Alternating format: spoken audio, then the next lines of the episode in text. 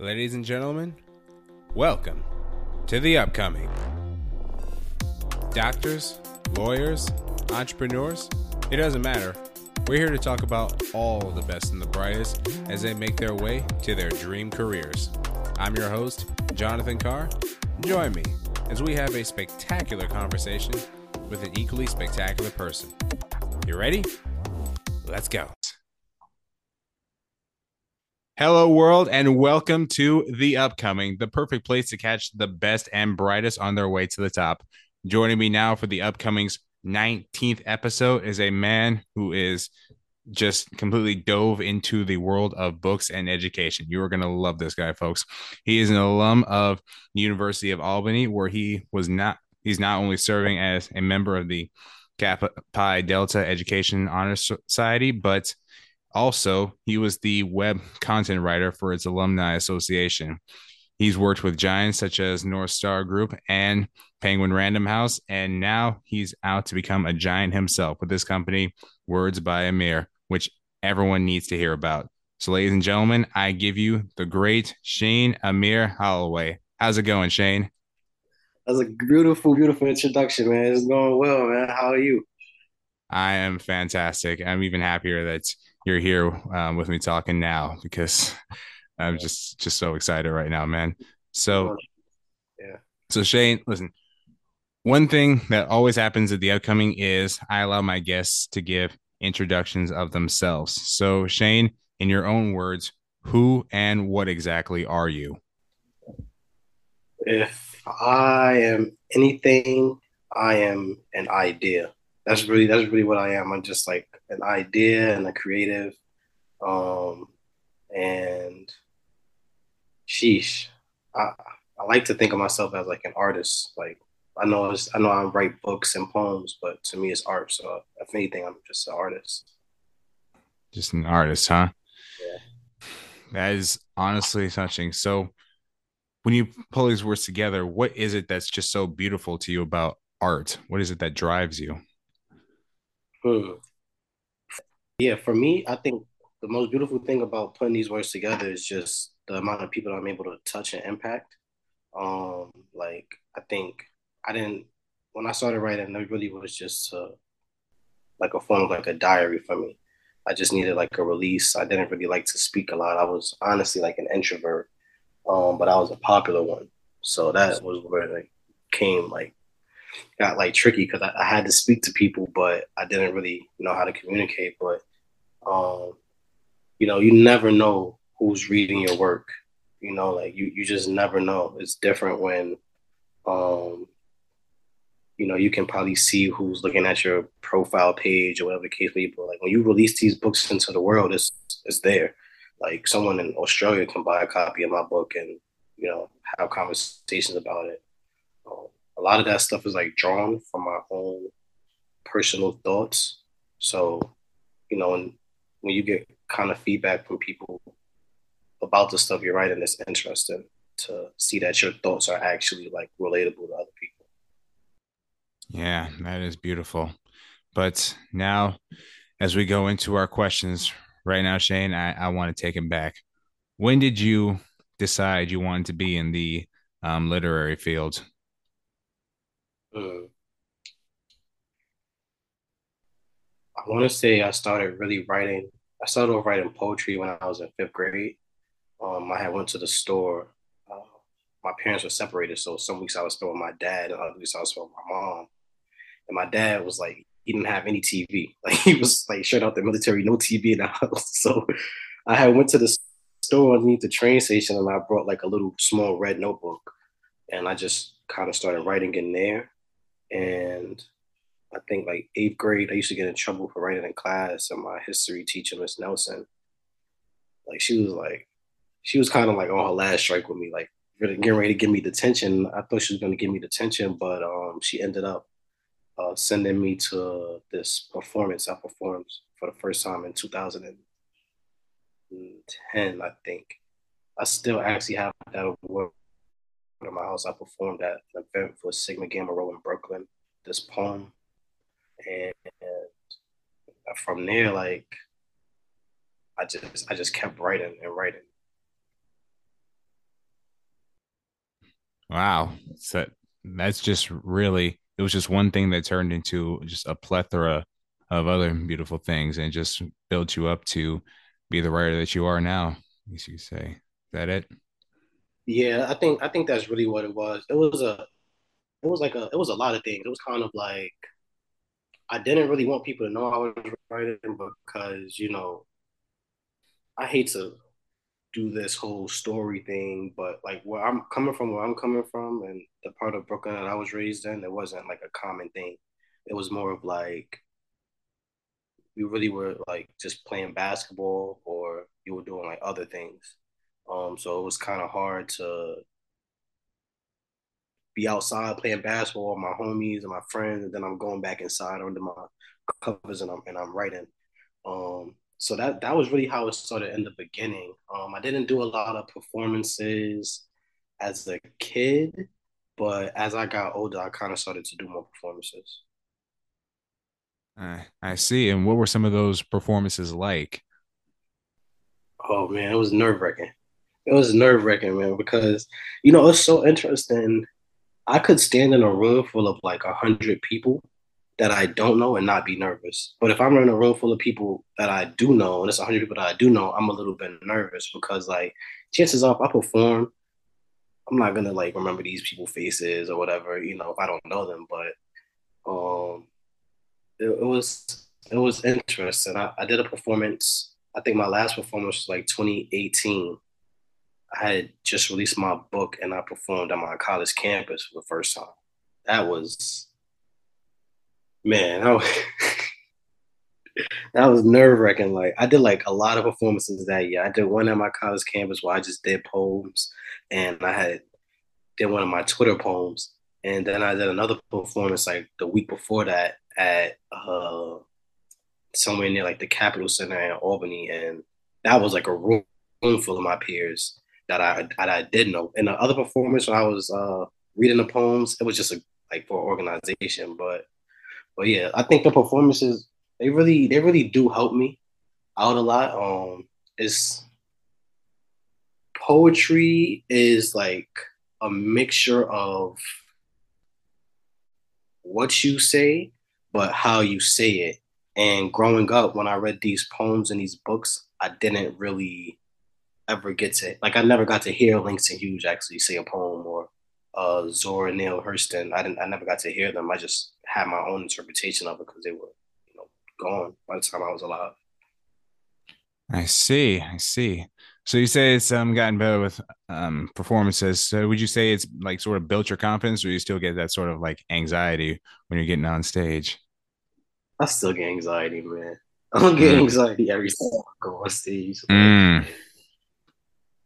I had watched this movie one time. I'm drawing a blank and I can't remember it, but I remember the guy in the movie said, "Writers write so that they don't have to speak," and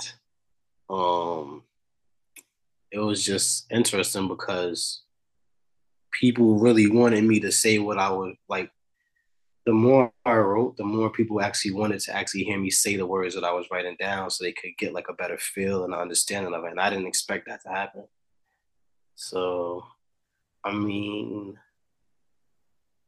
that is one of my biggest goals, though. I would say, like, I don't do like the year goals, but I really, really want to make it a point to go to some of these like poetry slams and nearby cafes and just perform my poetry, hopefully. So hopefully I'll have more footage out for people.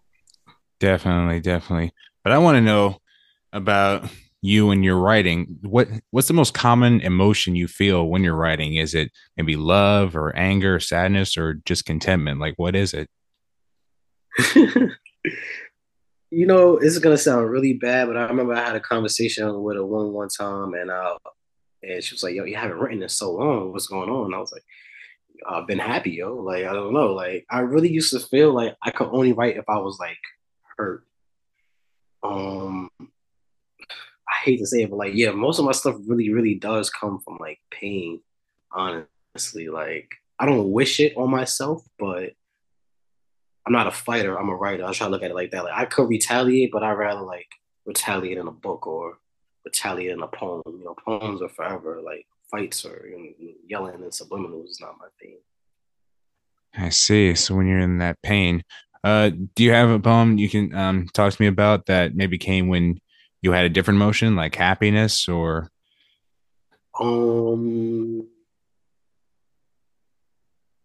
Yeah, I think one of my most like viral poems on Twitter was this poem. I wrote a poem called Mona Lisa. And like I've always loved art. Like I loved art so much. And that's kind of why I said in the beginning, like I like to look at myself as an artist, but I had a moment in my life where I just needed like a muse. And one of my very, very good friends was just like, she just served as like a muse to me. Like she was very understanding of like who I was. And, you know, like I think one of the best compliments I ever had, ever received is, I like your shyness. It's relaxing. When other people try to be so hard and tough, like you're refreshing. And she called me refreshing, and like that just like brought like a spur of emotions. But I think the Mona Lisa is like one of my most beautiful poems that I've ever written. I know that poem is still on my Words by Amir page. I left it up there, but yeah, I remember that like it was yesterday. Wow, that is honestly beautiful. It's honestly beautiful. And just to hear like these just bursts of emotions that gave you when you were called refreshing, I can't imagine. It must have just been a really just crazy moment right there. Yeah, because like, for me, I feel like people say that you go through puberty like when you're like in high school or something like that. When I was I was kind of like, it felt like I was going through puberty all over again because I was going through an array of emotions. I was alone and I was like dating for the first time and just going through so many different things. That was kind of like poetry became my way to kind of cope with the changes that I was going through, like physically, looks-wise, dressing-wise. I started dressing differently. So yeah, I still like any other creative person, I still have my doubts. Like when I was in college, whenever I release a poem on my Instagram page, I would send it to my group chat first, like, yo, does this sound good? Like, let me know. And I'm a little bit past that stage now where like I don't really need I try not to do that anymore, because when people come to me now that I'm like a writer or whatever, they always ask me for my opinion on their poem, and I always tell them like I can't tell you like this is a bad poem, like this is, you can't mess it up, you know what I'm saying? Like that's kind of how I look at it. Like you, if you wrote it and you were honest in your writing, then like it's good, like let's just go with it. Yeah. Serios. It's just confidence right there. Just trust in your abilities gets people a long way. And I listened to your other interview. Confidence is key. And I think that was something that I like that he said, because yeah, like you, like, I can't remember the gentleman's name, but he was like, he was making films and putting them out, and some of them were bad, like some of his middle school ones, but you need to kind of get that feedback, and you need to just like, even if it's good or if it's bad, like just get it out there, because one person will like it. And I think that's really what's most important. Absolutely. And that guy, by the way, that you were talking about, his name is Amogh Tucker. So all you upcoming listeners, be sure to watch that episode. I believe it was episode 15. He was fantastic. But yeah, so now I want to dive into a little bit further ahead, Shaine, because I said that you joined the Kappa Pi Delta Honor Society, which is huge, by the way. It is huge. But let's just, go into your experience there, starting with when you first joined. Can you give us like a good idea of this organization and your first experience stepping into there? Because, being the largest honor society, it sounds really intense. Yeah, KDP was like, that was like my highlight of grad school. people listening, just for like background, I started grad school right after I finished undergrad. So I went straight in, and I was originally in English, and no disrespect to SUNY Albany, I love you all there, but it was horrible. Like it was so boring. I'm reading books on Thoreau, and it's just like he's talking about animals, and I'm just like, this is not it. So I had left that program, didn't tell anybody. It was boring. I left the program, I didn't tell anybody, and then I ended up applying for the education program at UA. It was one of the, like, I think it was like the #1 program in the Northeast, and I didn't think I was going to get in at all, but I got in. And I said, the first thing I want to do is make sure I get the full, like, I need everything. Like, if I'm spending my money, my loans, I need everything. So when I met some people from KDP, they kind of gave me like a feeling of like this homeness. I did my research on it. I was happy. I tabled a lot because I was just eager to kind of share that information. It's very important that we see more people excited about education and they don't look at it as so stressful. So when I got with KDP, I signed up for the magazine subscriptions immediately. I still get them. I went to some of these conferences. I met a lot of different people, a lot of young teachers too. And I think it was so beautiful to see, because we really need our kids to, while we need our children to be educated, we need them to also be educated by people who are not so far away from their age, so that we can have more teachers and more people that just, not even if you're just a teacher, but just people in the realm of education in general. And KDP gave me a lot of different tools. I got to take on a lot of different tasks, and we did pumpkin carving too. So that was fun too. Like we had great time together. So I love Kappa Delta Pi, yeah. That is awesome. So would you say exactly was the most important thing you gained while being a part of the society? What was something you were able to get for yourself when being a part of this that's just you hold on to the most? Professional development. And I think that I love that question, just because a lot of times I hear people use this term called code switching.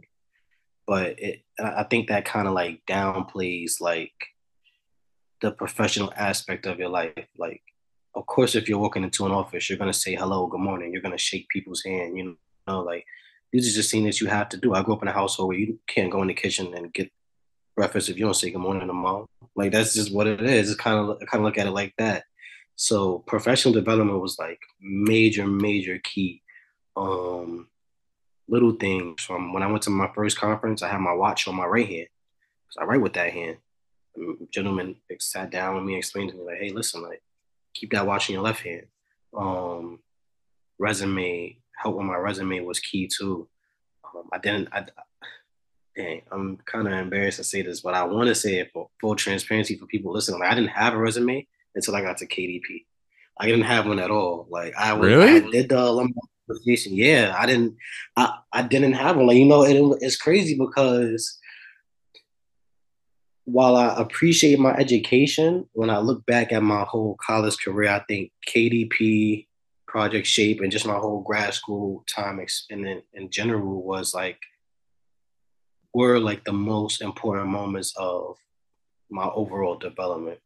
So I still stay in contact with people from KDP. I know some people from different schools. You know, they have a website where we can go on there and see job postings and et cetera. So, yeah, I love it. That is fantastic. And, yeah, it's so interesting how KDP was able to shape you as a professional and be able to just walk into a room and know the rules and etiquettes of the office, so you were able to be even stronger than you were previously. And let me ask you, did it surprise you like how precise and like detail oriented resumes had to be when you were starting out? Yeah, it definitely surprised me. And I honestly, at first, I was a little bit embarrassed. I was embarrassed because I felt like these are things that I should have known. And because I didn't know that is kind of what made me want to join KDP even more. You think about some of the things that kids are being taught in school. Like some kids are not even learning how to write script in school. Some kids are not having finance classes, so they'll learn about credit. So they're going to college and ruining their credit or little things like that.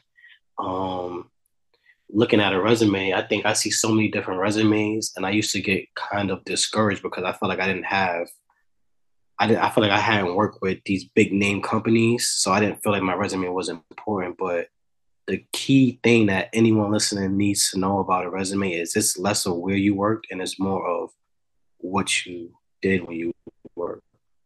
Resumes are really, and how KDP explained this to me, is resumes are really just like highlighting all of your transferable skills. That's really like the main thing. It's not about where you worked, it's about what you did when you were there and can you do that somewhere else? Absolutely. Absolutely. Now, before we move on to where you've worked, I want to talk a little bit about more about where you studied. Now, you got your master's in science of education, focusing on children's literature. Now, you've talked a little bit about the importance of education for children, but I'm still curious, was that the primary thing that got you more focused on children's literature than adult literature, or was there more to it? I think that was really like my main thing, is just seeing the total like. But yeah, my main thing was just, I think right now literacy in the United States is at an all-time high. Like our literary issues are horrible. And part of me feels like it's because I had a really, really tough conversation this week on Facebook with my middle school teachers about the quality of the education that children are receiving. And I'm happy you asked that question because I understand that. Huh? I was just saying, tell us it was straight, man. Give it all of us. Give it. I understand that there is a certain curriculum that schools need to follow when they're teaching. And I'm not trying to attack anyone that is working in these school districts or anything like that. What I'm saying is that if we can't fix it in the school, within the school hours, we need to have more programs and more buildings. There are more liquor stores in my neighborhood than there's one library in my neighborhood. You know what I'm saying? And that library is right across the street from a Popeyes and a Dunkin' Donuts. And I say that to say, when I went to U Albany and I went to grad school, I made it a point to study everything that had to do with children. So before I took those literacy classes, I took child psych, and I learned about what children should be learning and studying and what they should be producing by certain ages and stages. Like, there should be more of these like little kid geniuses that are going to Harvard at this age and that age.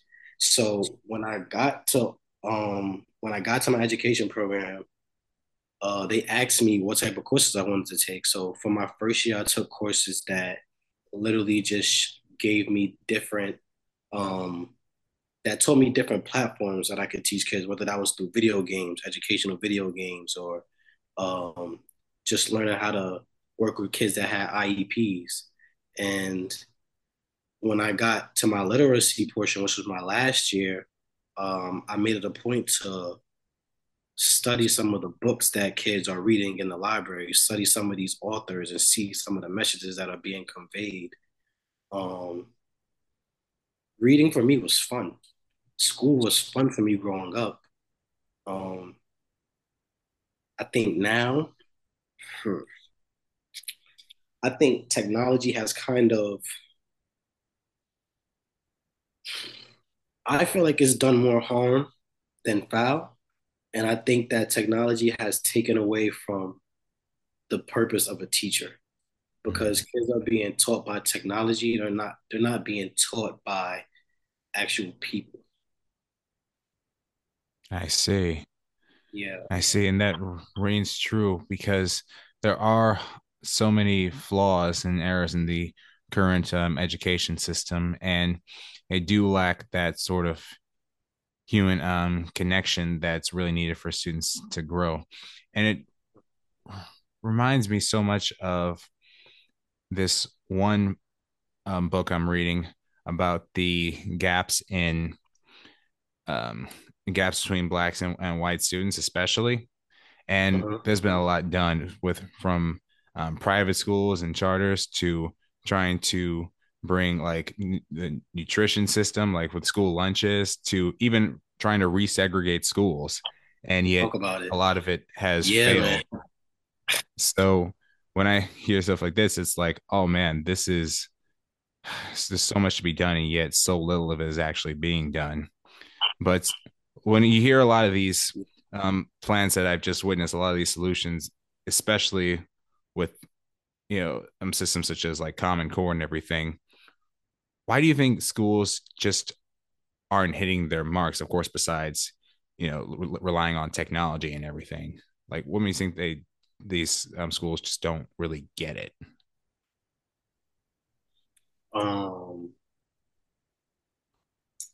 I think that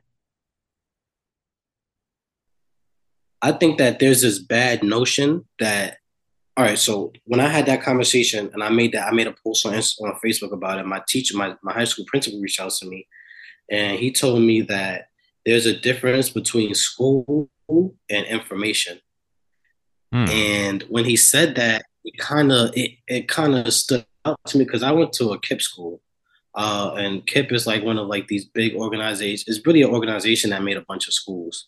And part of me feels like a lot of schools are not hitting their marks intentionally. Part of me feels like for example, I don't know if you're familiar with like that whole deal last summer with the Board of Education deciding to not teach slavery because it's offensive to white people.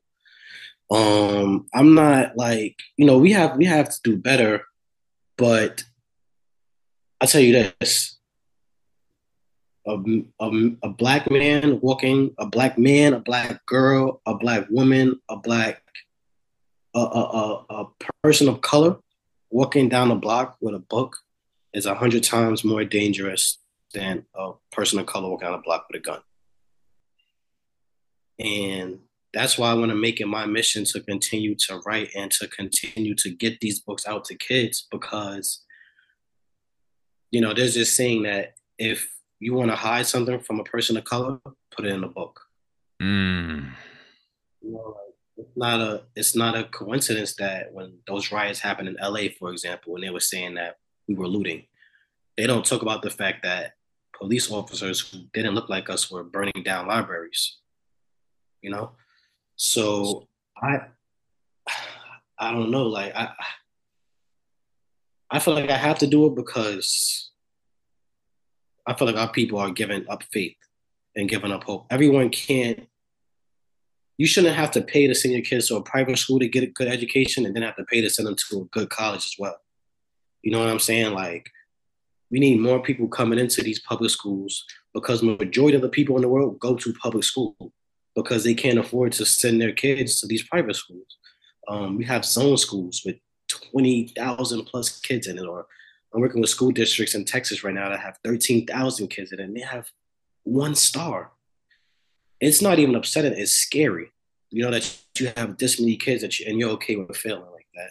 So I think we just need more people coming into these schools. We need to bring back career day. We need to bring back, like, they have episodes on Hey Arnold where kids are coming to career day, and they're not only coming to school to, they're not only having these people come to school, but they're allowing these kids to go out with them and see what it's like working a day with us. Oh, you want to be an ice cream man? You want to run your own business? All right, you'll go with the ice cream man. And you know what's something else? Sorry, go ahead. I'll save that for later. No. Go ahead. You know, something else they need to do is stop putting so much emphasis on, you know, college prep programs, and bring back those classic classes like woodworking and like even like driving practices and like engineering. Like, teach people, like, even promote trade schools, you know, where people can get jobs that can earn real good money, and show them like the logistics of how they can step into those kinds of fields and, you know, bring, and they can even have some fun doing it. That's some of the great ways people can succeed as well. But I've also, but it's also just stop putting so much pressure on them as well. Yeah. And that's my whole thing too. And that was my whole thing about the post. Like when I made a post, I felt like my history teacher kind of, and rightfully so, like she was upset, but rightfully so, because, you know, even she, you know, I won't get too much into that, but that's my main thing. Like we are educating kids, but are we teaching them things? That is, there's a difference between that. Education is knowledge, but when we're teaching kids things, they should be learning. And when we think about teaching, we think about skills. You wouldn't say, I'm going to educate you on how to drive. You're going to teach someone how to drive. You wouldn't say, I'm going to educate you on how to cook. You're going to teach someone how to cook. So we need to teach kids about finance. We need to teach kids about literacy. We need to teach kids, like right now, I feel like we're just setting kids up to pass tests. That's my issue right there. Like, okay, they can pass a test in school, but like they're failing in life. Schools are not really preparing kids for life. And it's scary.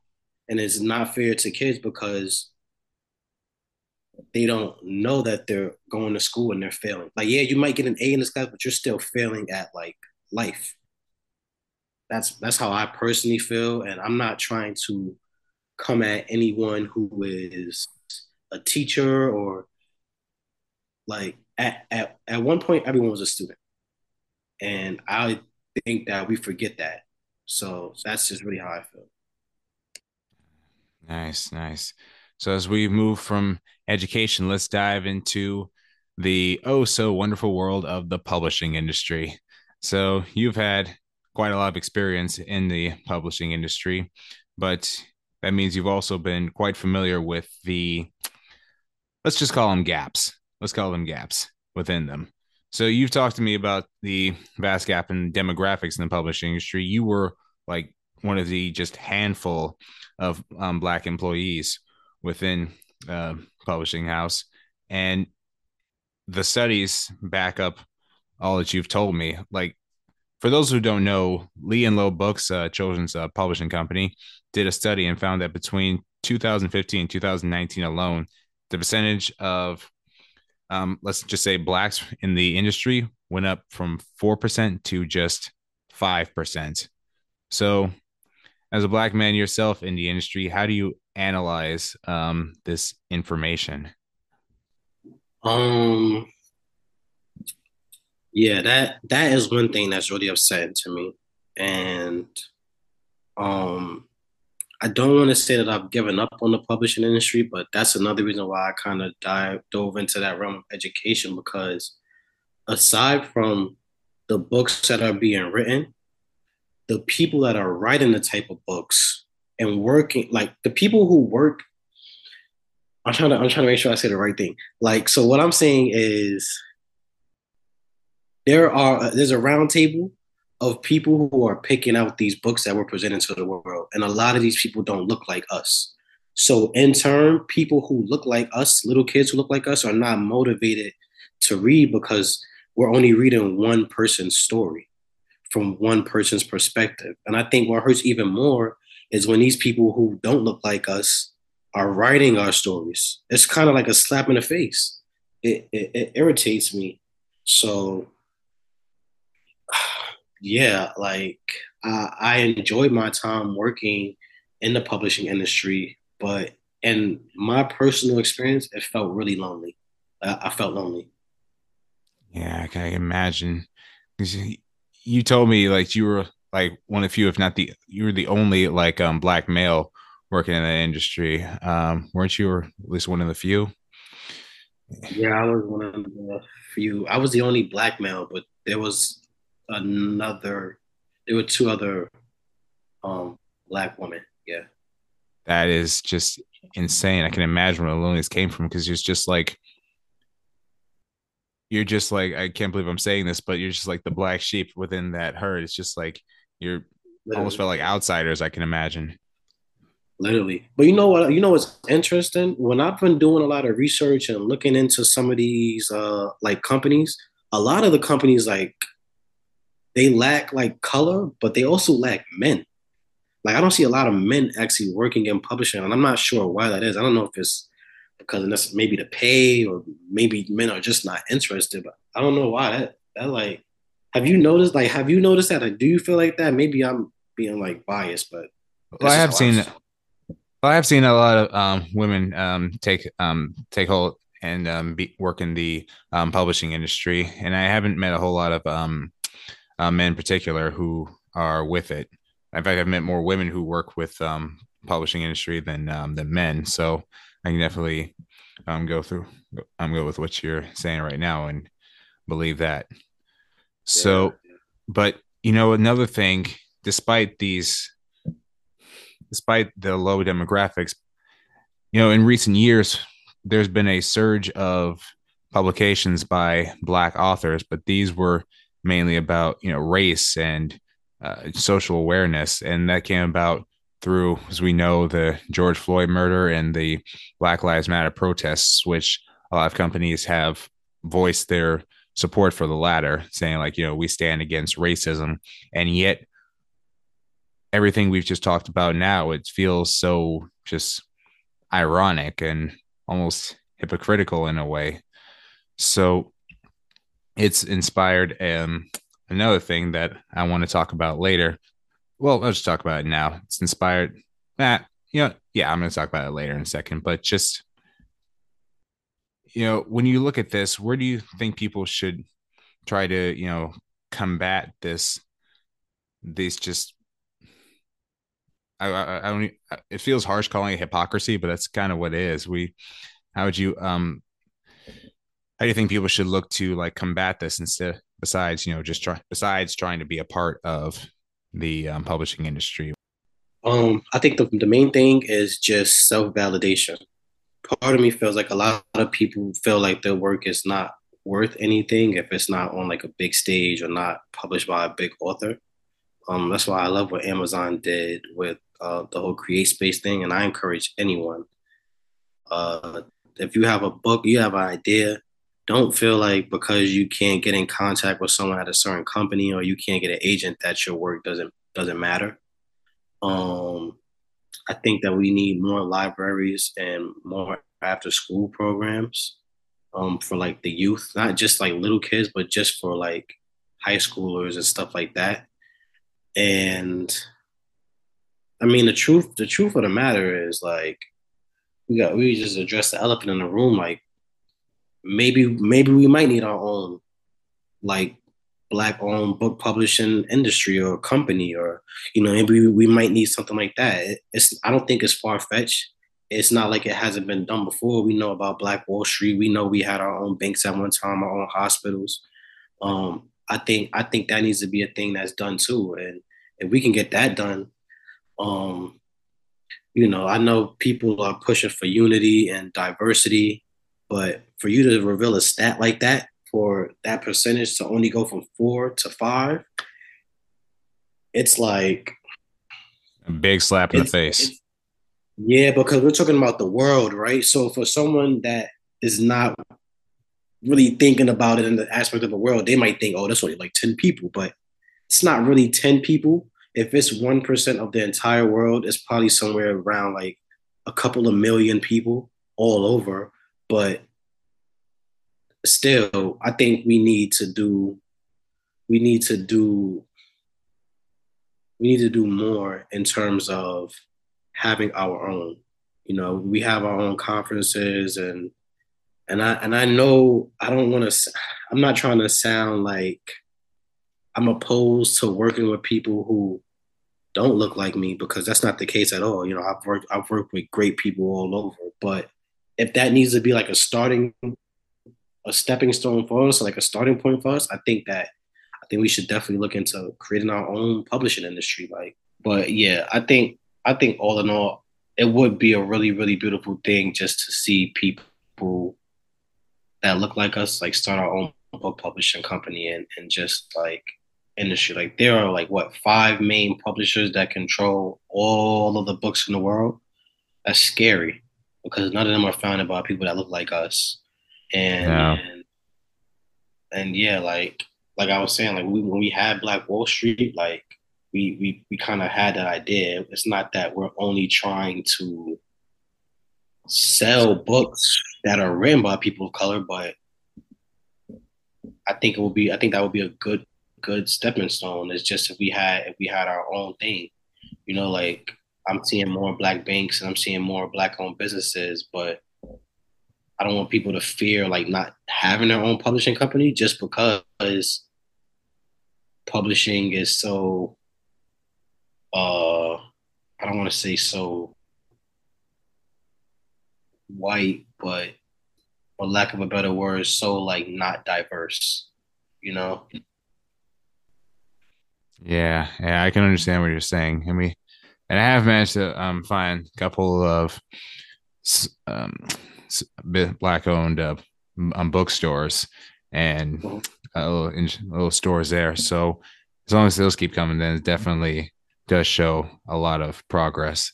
But yeah, that'll help too, because if you think about it, like when you go to some of these Black-owned bookstores, you will see an array of different books that you would see somewhere else. You know what I'm saying? Like, and that was my whole thing in the beginning of this conversation about the fact that there's a lot of good information in books. That's why policemen in the past were burning down libraries. That's why there's less libraries that we see.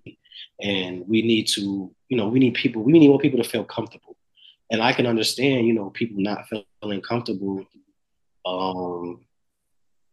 writing books because, I mean, people of color are not feeling comfortable writing books because they feel like they're telling a story and they want to promote it to one of these big publishing companies, and they feel like their message won't be received. And it was a hard thing for me to like come to terms with, but I think that was a huge part of why I stepped away from book publishing for a minute. And I kind of was just like, it's not enough. It's not enough. Like, you know, hiring 1 or 2 interns that look like us, you know, like, I feel like it's always an issue, or I always hear people say like, we don't want to hire all Black or all people of color for our internship program. But then it's like, there will be other internship programs or other programs that will hire all non people of color. And they don't ever say, oh, we don't want to hire, you know? So yeah, I think we just need our own. And I haven't thought about it till just now, but shoot, that might be something that Words by Amir does one day. That's one of my goals, is to, you know, people have a record label. I want like a book label. I want to be able to sign people to Words by Amir so they can write their own books and have their own publishing and not have to worry about people like gatekeeping printers or vice versa, you know, or printing companies, and not have to worry about how they're going to get their advertising out. It's scary. It's a tedious process, man, doing that, especially by yourself. Yeah, but you're doing it regardless, you know? Yeah. Yeah. But it's funny we're talking about.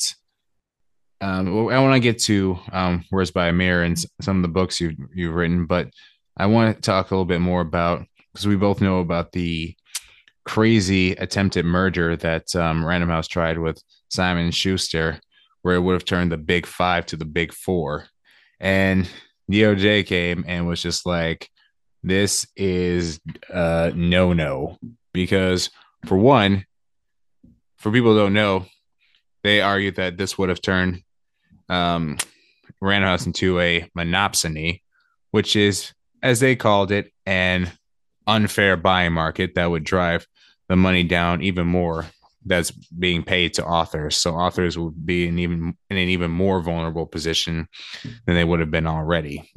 So, Shaine, as someone who's followed the trial and someone who's read up about it, how is this made you even more wary of the publishing company and the ways they can treat their authors?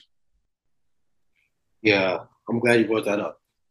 If anyone listening to this podcast and wants to write books one day or wants to write a magazine, that entire trial is proof of why you need to believe in yourself. The one thing that stood out to me the most was they said that for all of these New York Times bestsellers, out of the 12,000 copies that are released each year, each bestseller doesn't sell more than a dozen other books. Unbelievable. That means that if you are self-publishing your book and you sold more than 13 copies, you are a bestseller author. I think that just goes, but I think to answer your question, that was probably the most scariest like trial that I've like, and I read a lot of trials. I read a lot of trials in school and on like education, and from back in the days where schools are segregated. I read a lot of different trials, but that one, it didn't scare me, but it really upset me.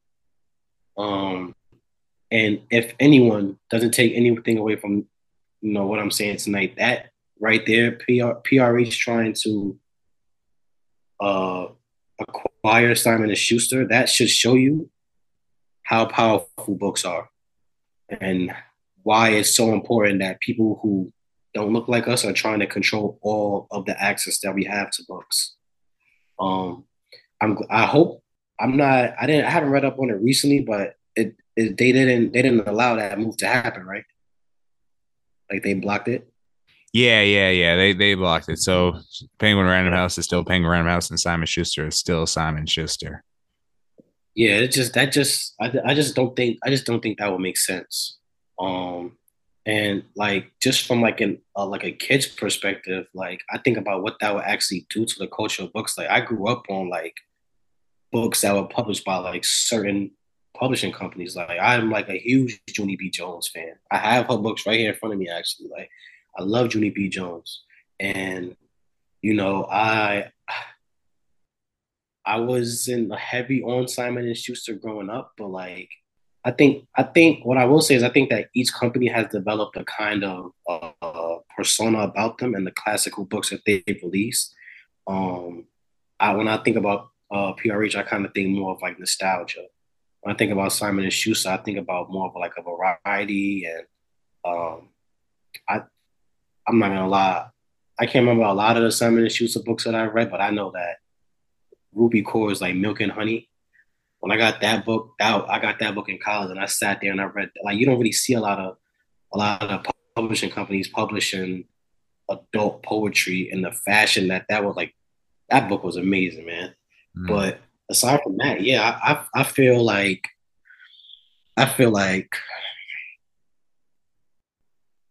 I'm glad it didn't happen because I really was scared. One of the main things that was being said is that technically Amazon owns a larger percent of the publishing just due to the fact that there's so many self-publishers through CreateSpace. And I get that, but Amazon is not a publishing company. So it's like, you know, but yeah, I'm glad that didn't happen. I think it would have been scary. I think it really, really would have been scary. And I think that SNS would have kind of lost a lot of like their culture. Yeah. So now let's go into your company, Words by Amir.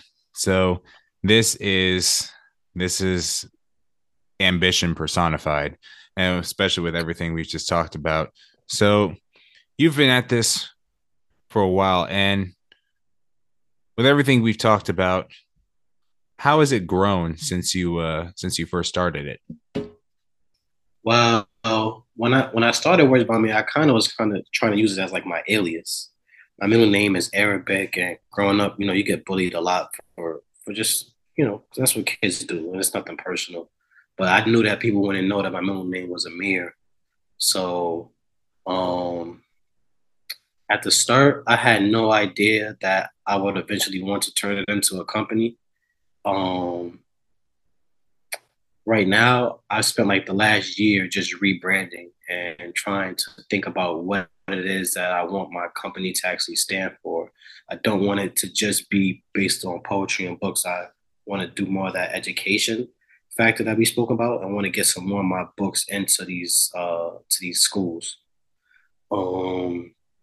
I'm excited about it, though. Like, I got a new logo coming out soon. I'm working with a good friend of mine, D'Angelo. Shout out to him. Working on the logo.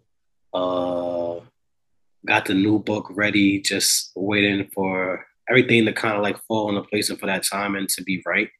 But like I said, really for Words by Amir, what I want us to do is just a multitude of things. I want it to be something that people will want to be a part of and want to, you know, help grow. I was really just a college kid, man. I was in my dorm room. I want to say I was a sophomore in college, fall 15. And I was sitting down in a room and I was like, first it was like, I just had my Instagram name as my like what my logo stamp would be. I had like a cloud and I had like my name in it. And I was like, that's not it. So then I went back to the drawing board and I kept the cloud. I had a book that was open and I put my name in it again. I'm like, that's not really it. Like this has to be specifically tailored to something. So I've been getting a lot of different advice from a lot of people, working with a lot of people, kind of just to better understand, like, all right, what problem am I trying to solve with my organization and my company? How is my company being socially responsible? What is my motto? I didn't even have a motto until, you know, I did that rebranding. And it's very important because, you know, when you present something to somebody, you don't want to just say like, yeah, this is Words by Amir. I got an Instagram page over here. Because that's really what I was doing for some time. And, you know, we learn as we go. But yeah, so I've been doing a lot of rebranding and I'm excited to kind of like reintroduce the company to people now at this stage in my life. You know, people are proud of some of the things and happy with the things that I did with as little knowledge as I had. Then I know this is about to be like, this might be one for the books. So I'm excited. Yeah, definitely. Absolutely. But how do you want this company to shape your legacy as it continues to grow? Yeah, that was a question that I actually added into my business plan about my legacy. I used to want to hide behind my words and I didn't want anyone. And it's kind of because of what we talked about before. Like I had a fear that people just wouldn't read what I was writing because I was a person of color. So when I think about how I want Words by Amir to shape my legacy, I really want to make sure that people understand something. And I watched this podcast on YouTube called Ownership, called Black Wealth Renaissance. And there's an episode everybody should watch. It's called Ownership is the New Black. It's easy to create a company, but it's not easy to maintain a company. And it's not easy to, you know, a lot of people are going to say that you're too young to be doing things or you don't have enough years of experience or whatever the case could be. There's people just implementing your fear. When I think about how I want WBA to really shape my career, I want to say that I did more than just books. If my company is not bigger than me, then I failed. Mm. I don't want to be bigger than my company. I don't want people to recognize me when I'm working on a blog. I want people to recognize that logo when it drives by on the bus stop. You know, I want to be able to, I want Words by Amir to shift the connotation that we have now about people of color, and not just in publishing, but just in general in the business industry. We don't own a lot of things. We create these things, but when we don't create it the proper way, we in turn lose ownership. And that's really what I want to do. I envision taking this to Australia and to Canada, and I want to be global. I know I can do it, but I encourage everyone just to make sure that you're asking for help and don't be afraid to say like, I really didn't know I needed to do that, or you know, like invest in yourself. That's one thing I had to learn. If I spend $20 on LinkedIn Premium, $10 on Netflix, and $15 on Hulu because I wanted to get the ESPN add-on, I can pay $65 to copyright my stuff. I can pay $200 to make sure that my brand is protected. And yeah, like I'm super super excited. I'm in like the second half of my 20s now. And I think that my main fear is like staying like stagnant and for Words by Amir to always be known as the same thing. Like I want to continue to do different things, sponsorships. I have us listed as a nonprofit organization.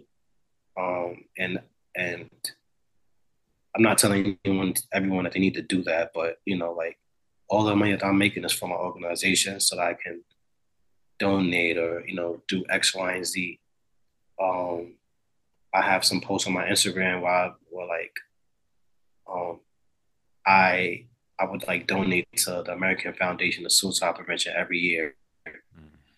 And I didn't have a lot of money. Like I would donate like $500 like a year. And like, for me at the time, it was a lot of money because I was working part-time and in school. But that's another thing. I want to kind of do some partnerships with organizations that are not, I have this saying, partner with purpose, not with popularity. When you have a business, you want to feel like you're partnering with people that respect your business equally. So don't just look to partner with like a company like Nike or Adidas or whatever the case is, just because it's like a huge name. Like make sure you do the research on who you're working with because it's going to affect you in the end of the day. So yeah, wow. To answer your question, I just want it to be bigger than like it is now. Honestly, you've made the entrepreneurial bug bite me right now because yeah, now I want to get started right now, working on my own businesses, my own ideas. Everybody watching, I hope that same bug bit you too. If you have an idea for a business, do it and make sure it gets bigger than you. And I got to applaud you because like, you know, when you had questions about the publishing industry, you wrote me on LinkedIn and reached out to me and information is free. You see how I was just willing to give you all the information I had. So yeah, like now that I know that you're looking to start your own business, I'll definitely send you over like this business template that I have on my Google Docs, just so you can go through it. It's really straightforward, but like it's fun too, because you really are like creating your own thing. And like, that's another thing too. Have fun with it. Like, yeah, make sure you own everything. Make sure you do it the right way. Don't rush it. Don't rush it because if you rush it, man, like business is a matter of patience, folks. Patience, because if you register your organization as something and you're doing something totally different, they will come knocking. I'm talking about especially for people that look like us. Don't rush it. Ask for help. Help is free, man. The worst thing someone to say is no. Then you ask someone else, you know? So don't rush it and have fun with it. Like I have fun with making my motto and my purpose and, you know, like I'm not gonna say study politics, but look at what some of these other politicians are doing. Like in the state of New York, every time we have a governor, the governor picks like three pillars that they want to address in their term. Look at your business like that too. Think about what is this you want to address. Like if you want to create clothes, don't just say like Murphy's clothing line is just like, we just create sweatpants and apparel. Like, no, like create with a purpose. Like we're creating to end people not being able to afford clothes. I help people who need more affordable clothing. We're creating to get our clothing into schools so we can eventually create our uniforms for kids that are more affordable. Vice versa, create with a purpose. And a business is beautiful because it's the first and only, it's the only thing that you really get to like do for yourself. Yeah, we do have a lot of control in the situation. We all have, you know, if we all have that desire to reach out and do it, don't rush it, and just have fun with it. And most importantly, just do it. Like Nike, just do it. Just no, literally, just do it. Like, do it for a couple of reasons, but my main two reasons is like, it doesn't matter who you are, how much money you have, your ideas are important. People can take you. An idea that you don't believe in, someone will take and turn it into $1 billion idea. Don't be that person on YouTube complaining that someone stole your idea. Protect your ideas, man. Protect your ideas. It's important. Yeah. So as we wrap up this conversation, I've got another question, just one more question to ask you. And it starts with a quote from the great George R. R. Martin. A reader lives 1,000 lives. Someone who doesn't read lives only one. What book would you say, Amir, best reflected you just living a whole new life?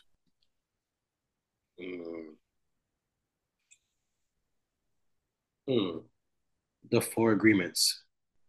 The Four Agreements changed my entire life forever. I'm talking about, I gift people that book. Like for Christmas, when I do my gifts, I gift people that book, because that's a book that I believe that is, there's something in there for everyone, even if it's just one sentence. I got that book as a gift my junior year of college from a good friend of mine, Reggie. And I was like, oh, she gave me a book because she knows I like books. I'm putting this crap on the shelf. Like, I didn't read it for a year, but when the time came around and I knew like I needed something that was gonna help me, I needed help. I needed to understand why I'm like this. Like, yeah, the Four Agreements. And I think my favorite agreement, for anyone that does go and read it, I don't know if you read it, but my favorite agreement is the Fourth Agreement. Always do your best. And I say that to say that your best is bound to change time to time.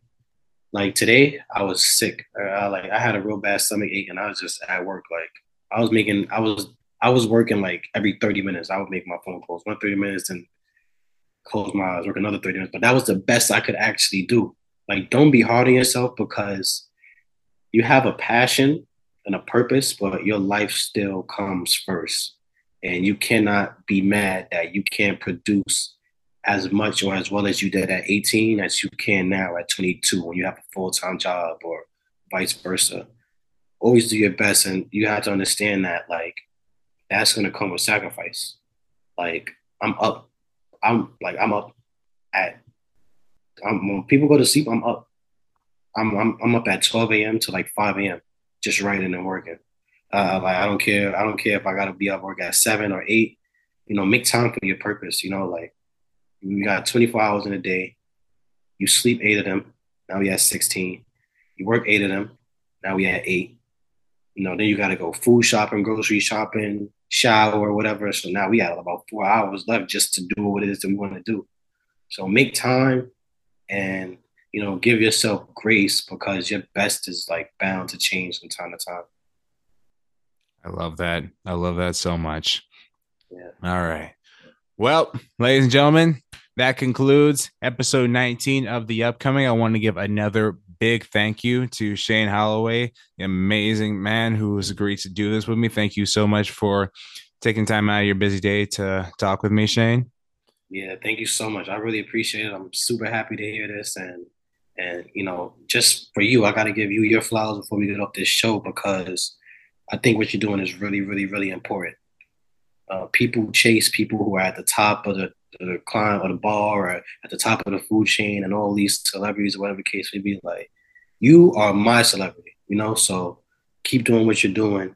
The fact that anyone wants to listen to my story gives me hope, and it gives me faith that my purpose is making a difference, and that I'm doing something, and I don't need a blue check or blue strips or blue hundreds or whatever they call it to be validated. So I appreciate you a lot for even taking the time to sit down, and I'm believing you, and I'm so looking forward to listening to all the great stuff that you do, man. For real. I appreciate that so much. Thank you so much, man. All right. So ladies and gentlemen, that's it for episode 19, and episode 20 is coming right on after. That's being next week. And yes, we've reached 20 episodes. We're reaching 20 episodes, people. So I am super thrilled to have this next episode come out, and you continue to follow us on Instagram at @the_upcoming podcast. And we release our episodes on Sundays at 7 p.m. Eastern time. So with that being said, stay tuned for the next episode of The Upcoming, and good night. Thank you for tuning in to The Upcoming. If you like this, please sure to follow us on Spotify for more amazing content. The best is yet to come. Take care, everybody.